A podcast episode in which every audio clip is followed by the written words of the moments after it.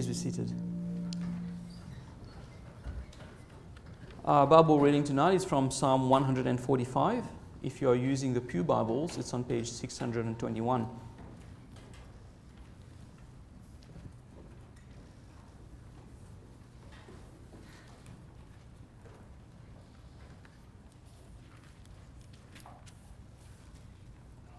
Psalm one forty-five. And before we come to God's Word, let us pray together. O Lord our God, as we come to the reading and preaching of your Word, Father, we pray that you would be our teacher tonight. We pray that you would help us by your Holy Spirit to understand your Word. Please uh, open uh, the eyes of our hearts, Lord, tonight, uh, so that uh, your Word might be clear to us and that you might teach us how to apply it to our own circumstances. In Jesus' name we pray. Amen. Psalm one forty-five, reading from verse one, a song of praise of David. I will extol you, my God and King, and bless your name forever and ever. Every day I will bless you and praise your name forever and ever. Great is the Lord and greatly to be praised, and his greatness is unsearchable. One generation shall commend your works to another, and shall declare your mighty acts. On the glorious splendor of your majesty and on your wondrous works I will meditate. They shall speak of the might of your awesome deeds, and I will declare your greatness. They shall pour forth the fame of your abundant goodness, and shall sing aloud of your righteousness. The Lord is gracious and merciful, slow to anger and abounding in steadfast love. The Lord is good to all, and his mercy is over all he has made. All your works shall give you thanks, shall give thanks to you, O Lord, and all your saints shall bless you. They shall speak of the glory of your kingdom and tell of your power, to make known to the children of men your mighty deeds and the glorious splendor of your kingdom. Your kingdom is an everlasting kingdom, and your dominion endures throughout all generations. The Lord is faithful in all he, his words, and kind in all he work, his works. The Lord upholds all who are falling and raises up all who are bowed down. The eyes of all look to you, and you give them their food in due season. You open your hand, you satisfy the desire of every living thing. The Lord is righteous in all his ways, and kind in all his works. The Lord is near to all who call on him, to all who call on him in truth. He fulfills the desire of those who fear him. He also hears their cry and saves them. The Lord preserves all who love him, but all the wicked he will destroy.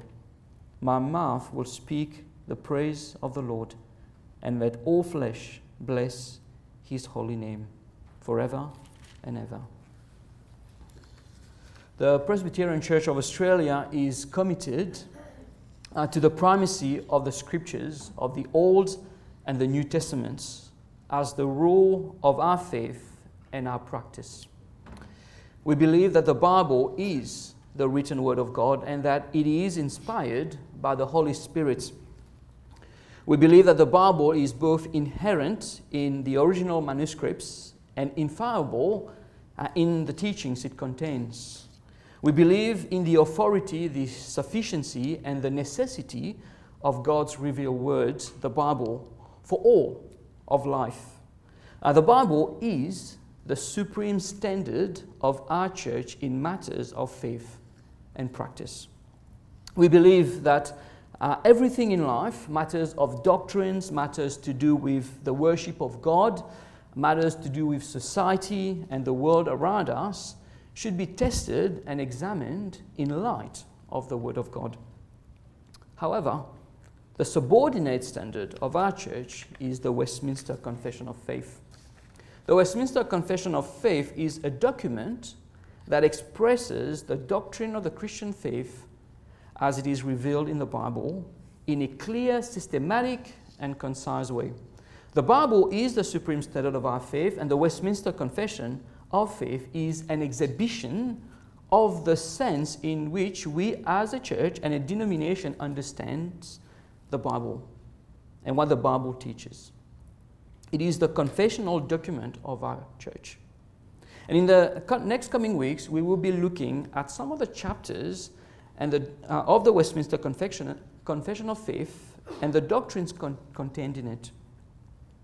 We will not be preaching the confession, we will be preaching the Bible, but as we do, we will try uh, to uh, draw a line and make a link and unpack some of the things contained in the Westminster Confession. The chapter that we are looking at tonight is chapter two, and it speaks to us about God. And it says, "There is but one only living and true God, who is infinite in being and perfection, a most pure spirit, invisible, without body, parts, or passions, immutable, immense, eternal, incomprehensible, almighty, most wise, most holy, most free." The Westminster Confession is talking about God here. "Most absolute, working all things according to the counsel of his own immutable and most righteous will, for his own glory, most loving, gracious, merciful, long-suffering, abundant in goodness and truth, forgiving iniquity, transgression, and sin, and the rewarder of them that diligently seek him, and most just and terrible in his judgments, hating all sins, and who will by no means clear the guilty." Now, in that paragraph alone, and there's three in that particular chapter, there are twenty-four Bible references. And so we have to make a selection tonight, and to help us look at who God is and what he is like and what he has done, we are going to be looking at Psalm one forty-five tonight. A psalm of David, a psalm of praise to God. So our first point tonight, what does Psalm one forty-five teach us about God? Please have your Bible open there with you. There will be lots of references to it. So what does the what does Psalm one forty-five teach us about God? David begins by praising God. He says in verse one, "I will extol you, my God and King, and bless your name forever and ever." David uses a small word to speak about his relationship with God. He uses the personal pronoun my, my God. David knows God. He has a personal and genuine relationship with God. Psalm one forty-five reminds us that God, our God, is a person who has revealed himself to us. God has spoken to us, and he can be known. The God of the Bible, the only God, is not an impersonal force or a philosophical concept or some kind of cosmic energy that we need to tap into. God, our God, is a person who speaks, who communicates, and who comes into relationship with his people. David doesn't have some theoretical notion of who God is. He knows God. He has walked with God in his life, and he has learned to trust God in different circumstances of his life. And we can read about his walk with God in First and Second Samuel, in First Chronicles, and in the Psalms that he wrote. David was the king of Israel, but God, his God, was the king who ruled over him. David says in verse one, "My God and King." David knew where he stood before God. He knew that God is king. David was a man under the authority of a greater king.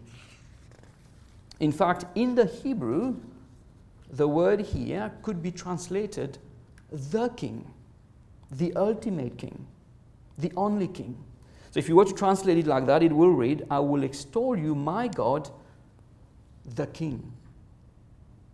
Whatever the translation, David's point remains. God is king.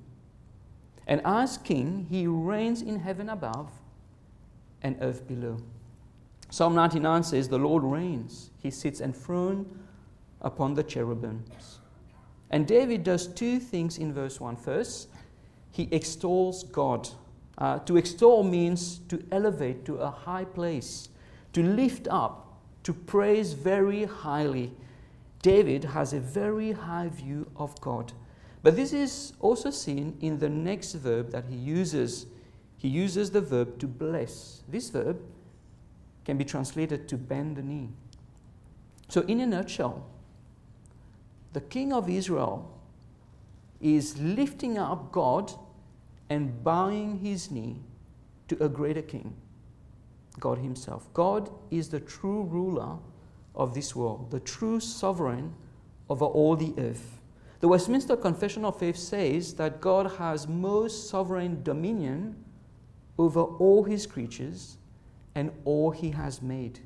In his absolute sovereignty and freedom, God has the power and the authority to do as he pleases, whenever he pleases, and how he pleases.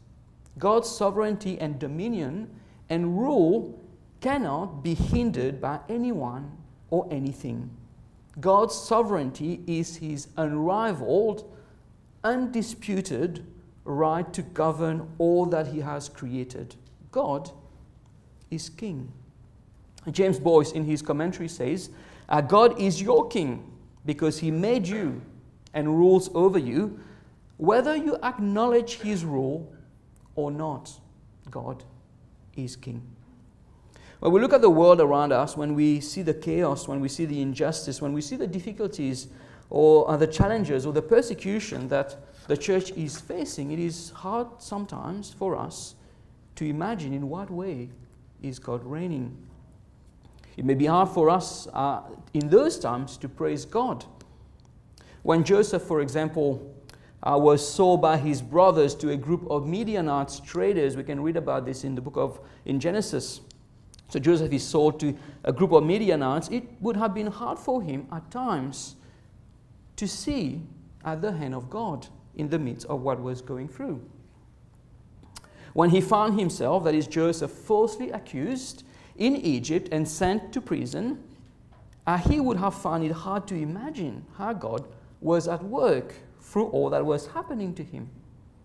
But we know how the story ends. We know how God raised Joseph from prison to a high position in Egypt, and through him orchestrated to save the lives of many. And we can, and we can go to the Bible for many such stories. God reigns. So to quote the Westminster Confession, God is working. God is at work. He's working all things according to the counsel of his own immutable, immutable means unchanging, and most righteous will. God is king. What does this David tell us about God? Well, in verse two, David tells us that he will praise the name of God forever and ever. He doesn't tell us in verse two what this name is, but he does in verse three. David knows the name of God, Yahweh, translated in capital letters, Lord, in our Bibles. This is the covenant name of God. This is the name that God revealed to Moses at the burning bush. God said to Moses that his name was I am who I am, the Lord, capital letter Lord, the God of your fathers, the God of Abraham, Isaac, and Jacob. The name of God, I am who I am, speaks about his self-existence. God is self-existent. He has life in himself. He has always existed and will always exist. God is eternal. So the king who reigns is an eternal king who lives forever, who has life in himself. God has no beginning and no end of days. God stands outside of space and time. He is above all things and distinct from his creation. And yet in his love, he has condescended to us and entered into a covenant with humanity. And so when David says in verse three, "Great is the Lord and greatly to be praised, and his greatness in, uh, is unsearchable," David is not exaggerating here. If anything, David is lost for words before the all-surpassing greatness of the Lord. Capital letter, Lord, the eternal King that reigns forever and ever. Now, in the Bible, the greatness of God is sometimes, not always, sometimes associated with his wondrous works in creation. So, for example, when God speaks to Job, in Job chapter thirty-eight, demonstrating his greatness, the Lord says to Job, "Where were you, Job, when I laid the foundations of the earth? Tell me if you have understanding. Who determined its measurements? Surely you know." God says to Job, "Have you commanded the morning since your days began, and caused the dawn to know its place? Have you, Job, entered into the springs of the sea and walked in the recesses of the deep? Can you, Job, bind the chains of the Pleiades or loose the cords of Orion?" In the Bible, the greatness of God is also associated with God's character, his steadfast love, his faithfulness. Great is God's faithfulness. We read about this in Lamentation chapter three, and we've got a song about this, a hymn. Great is thy faithfulness. But in this psalm, the greatness of the Lord is unsearchable. David's mind cannot grasp the fullness of God. John Calvin has a Latin expression to describe the greatness of God. And the expression goes like this: finitum non capax infinitum. Finitum non capax infinitum. The finite cannot contain or grasp the infinite. Now, Thomas Aquinas uh, lived in the thirteenth century. You might have heard of him. He was a Dominican friar and a priest. He was a philosopher. He was a theologian. He was a man of great intellect. Aquinas is generally considered, even by Protestant scholars, to be one of the greatest Christian minds that has ever lived. He wrote many great theological works, and then one day, while he was writing, he had an overwhelming mystical experience of the greatness of God. And from that day, from that day onwards, this great mind, who wrote many great theological works about God, put his pen down. He stopped writing altogether. The story is told that he was given a glimpse of the greatness and majesty and magnificence of God, to the point that he put his pen down and stopped writing. God's greatness is unsearchable, beyond our comprehension. And we do not have time tonight to look at, to look in details at all that David tells us about God in this psalm. But the psalm is saturated with God. This is the last of David's psalm in the Psalter. And as someone says, David saved his best for last.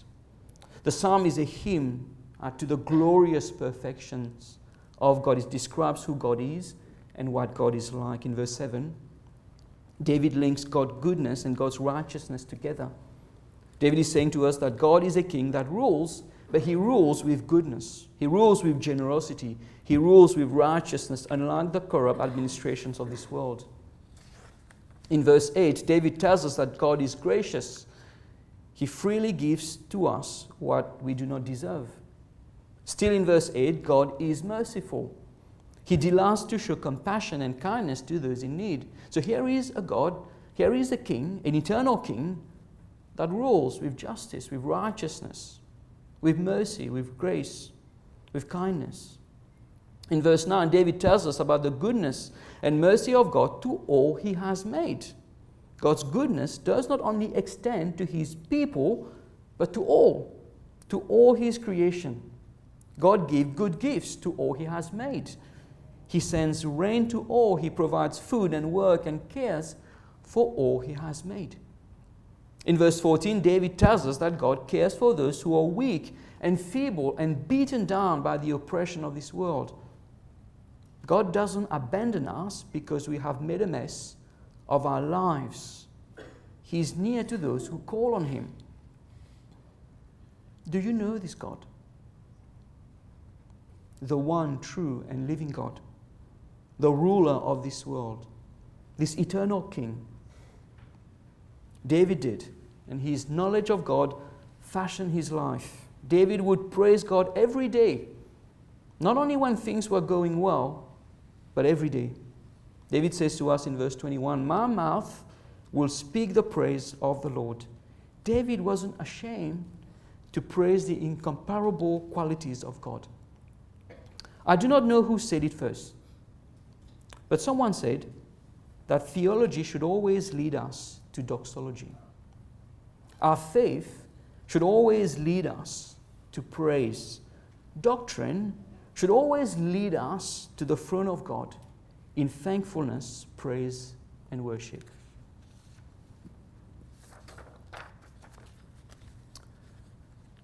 What does Psalm one forty-five teach us about what God does? So we've looked at what this psalm teaches us about who God is, an eternal king who reigns forever and ever, an eternal kingdom with grace and justice and righteousness.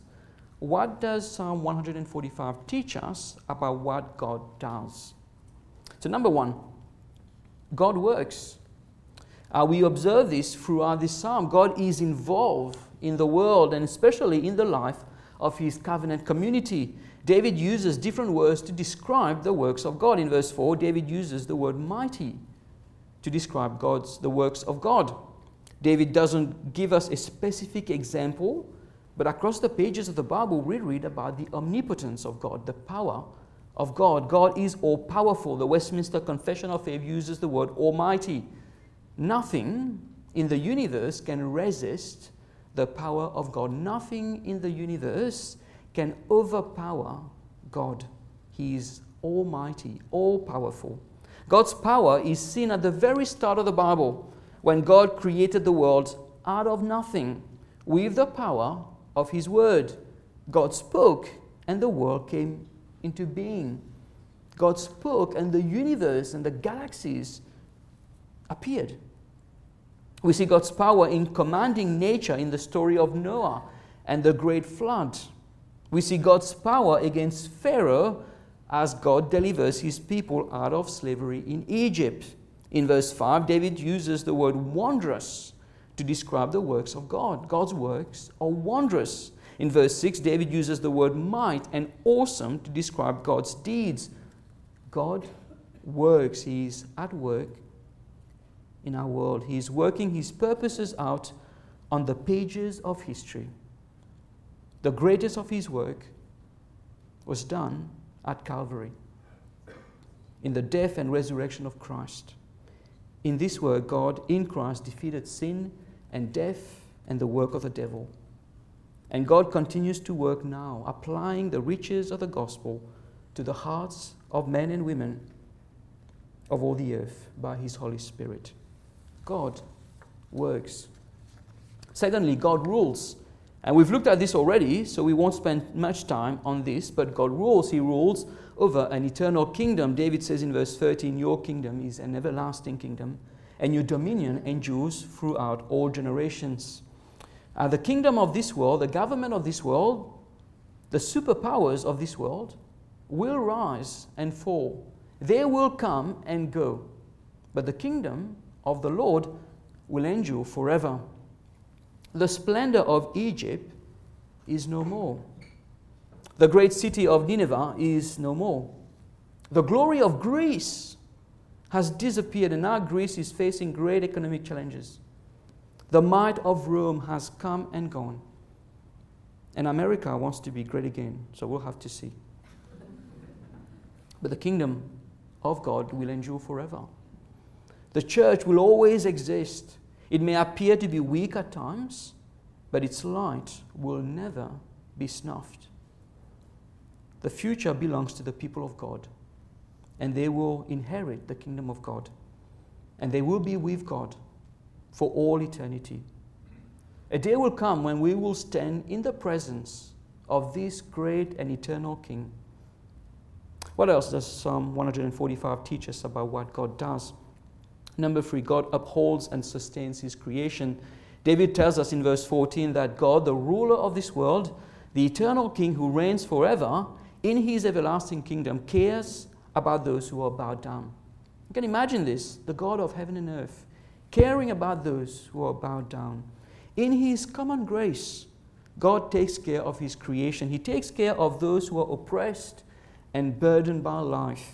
He provides for his creation even to those who do not acknowledge him or ignore him and reject him. God created the world, and God sustains the world, and God provides for the world. The whole world is dependent upon God for its continued existence. Think about this. If God was to remove his uphold, upholding and sustaining hands from his creation, everything would cease to be. Think about this. Not only that God made the world, but if he stops sustaining it, everything would cease to be. The Westminster Confession says that God is the fountain of all being. He is the source of all life, the source of all that exists. We owe everything to God. We owe our very existence to God. From the air that we breathe to the planet on which we are living, we owe everything to God. What does the Psalm one forty-five teach us about what God does? And number four, God answers prayers. In verse nineteen, David tells us that God hears the prayers of those who call on him in truth, those who call on him in faith, because they know God and love God and trust God and submit to God and depend on God. They have learned in their lives to take their needs to God in prayer. The Bible teaches that God delights in the prayers of his people. He delights to hear our prayers, and he wants us to bring our prayers to him. God answers the prayers of his people. Sometimes he says yes. Sometimes he says no. Sometimes he answers us in a different way. Sometimes he answers us at a different time. But God hears us when we pray, and he answers us. Martin Luther once said, "Prayer is the mightiest of all weapons that created natures can yield." What does Psalm one forty-five teach us about what God does? Number five, God judges and destroys the wicked. Now it might come to us as a little bit of a shock to read verse twenty, especially at the end of a psalm of praise to God. Uh, David says in this verse, "The Lord preserves all who love him, but all the wicked he will destroy." After all that we've heard about God's rule and God's greatness and God's grace and God's mercy and God's care, David now closes with a warning, and I will say a promise. It is a warning to us if we consider the words of this psalm carefully and fall into the arms of this great and amazing God who is King eternal, who made us. It is a warning to us if we consider the word of this psalm carefully and seriously and turn to God in repentance and faith. To us, then, it's only a warning. We've heeded the warning and we've turned to God. It is a warning to us if we acknowledge that we are sinners in need of God's forgiveness and receive it by faith in Christ. But to those who would continue in their sins, to those who would ignore the warning, to those who would not repent and continue in their rejection of God, to them, verse twenty is a promise.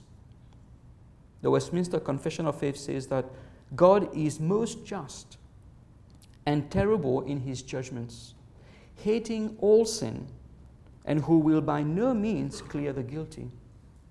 The Bible is very clear. God is just. God is righteous. God is a righteous judge. He takes wickedness and evil seriously. He takes sin seriously, and he will not let the guilty go unpunished. And one day will come when this great judge will judge the living and the dead. But that day is not upon us yet. That day is not here yet. God is infinitely kind and gracious and slow to anger and steadfast in love. God's free offer of salvation can still be received today, tonight, in repentance and faith. If you do not know the God that David has been speaking about and praising, now is the time to call on him. He alone is God. He alone is King. He made the world. He gave you life. He made all things. He is from all eternity. He is holy. He is perfect in all his being and attributes. He hates sin. But in his grace, He has sent his Son to die for you and I, for sinners like us. So there is hope. God sent his Son into the world to give us hope, to take away from us our sins, to take away from us the punishment that is due to us, to take away from us the judgment to come. Jesus gave his life as a payment for our sin, and therefore for us, verse twenty doesn't need to be a promise of condemnation. It can turn us to God and bring us hope. We are all sinners. There was a time when all of us lived in rebellion to God, but God in Christ has opened our eyes to the truth. God in Christ has saved us and given us a new life. This new life can be yours tonight if you turn from your sin and trust in God. The Lord will preserve all who love him, but all the wicked he will destroy.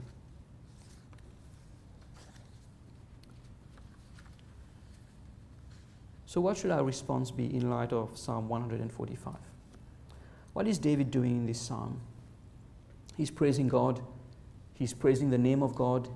He's lifting up the name of his God and his King. He's declaring to others who God is and what God has done for his people. Matthew Henry once said, "Let us be not afraid of saying too much in the praises of God.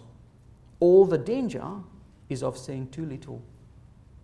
David is praising God with all his heart. He's passing the baton of faith and knowledge about God to the next generation so that the Lord will be praised from one generation to the next. Paul did the same thing. The Apostle Paul, he entrusted the good news of the gospel, the apostolic teachings, to reliable men and women who will in turn take the gospel to the next generation. This is what Metro basically is about. It's passing on the baton, the good news of the gospel, to the next generation. Jesus has given to us the command to make disciples of all nations, baptizing them, and then what else? And teaching them all that Christ has commanded. In this psalm, David meditates on the great wonders of God's work in creation and redemption. He spends time meditating on the works of God and shares it with us. Uh, the greatness of God is unsearchable. He meditates upon it. But that doesn't mean that we should not contemplate God because he is unsearchable. God has revealed himself to us in his word. And this is what David does in his psalm. He meditates upon God's word. He writes it down. He tells us about who God is and praises God. It's not just knowledge about God. It's, it's the worship of God. It's praising God. It's not just theory. It goes down into our hearts. And David speaks it out. He, he speaks about God. He sings of God. David gives thanks to God. It is a God-centered hymn of praise to God. May all of our lives be saturated in praise to God. May our hearts and our minds be filled, like David, with the glory, the splendor, the majesty, and the greatness of God. May the name of the Lord dwell on our lips, praising God unceasingly, as those who in Christ have been blessed beyond measure. The Westminster Confession of Faith says, and I will close with this, "To God is due from angels and men and every other creature whatsoever worship, service, or obedience he is pleased to require of them. God, our God, is wor- is worthy of all praise, worship, and honor." Amen.